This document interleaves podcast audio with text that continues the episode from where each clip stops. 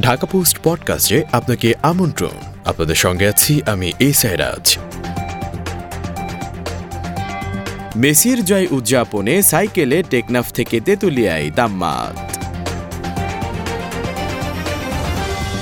ছত্রিশ বছরের আক্ষেপ ঘুচিয়ে আর্জেন্টিনা পেল বিশ্বকাপ শিরোপা দেখা। এর মধ্য দিয়ে ফুটবল বিশ্বের মহাতারকা লিওনেল মেসির হাতে উঠল পরম আরাধ্যা সোনালি ট্রফি। আর্জেন্টিনা ও মেসি ভক্ত তাম্মাত বিন খয়ের এবার বিশ্বকাপের ফাইনাল ম্যাচের মধ্য দিয়ে মেসি খেলে ফেলেছেন এক হাজার তিনতম ম্যাচ। প্রিয় তারকার এক হাজার তিনতম ম্যাচকে স্মরণ করে রাখতে বন্ধুদের কথা দিয়েছিলেন মেসি বিশ্বকাপ জিতলে দেশের এক প্রান্ত থেকে আরেক প্রান্ত পর্যন্ত এক হাজার তিন কিলোমিটার সাইকেল চালিয়ে পাড়ি দেবেন।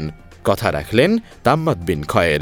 আর্জেন্টিনা বিশ্বকাপ জেতার পর গত চব্বিশ ডিসেম্বর টেকনাফের শাহপরীর দ্বীপের জেটি ঘাট থেকে সাইকেল যাত্রা শুরু করেন। সেখান থেকে চট্টগ্রাম হয়ে ফেনী, কুমিল্লা, টাঙ্গাইল, জামালপুরের দেওয়ানগঞ্জ হয়ে ট্রলারে যমুনা পার হয়ে গাইবান্ধা হয়ে রংপুর আসেন।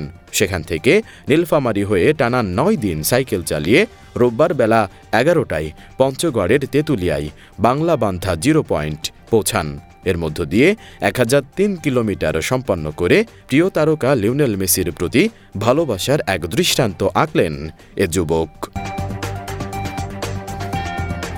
শুনছিলেন ঢাকা পোস্ট পডকাস্ট দেশ বিদেশের সব প্রান্তের সর্বশেষ খবর জানতে ভিজিট করুন ঢাকা পোস্ট ডট কম।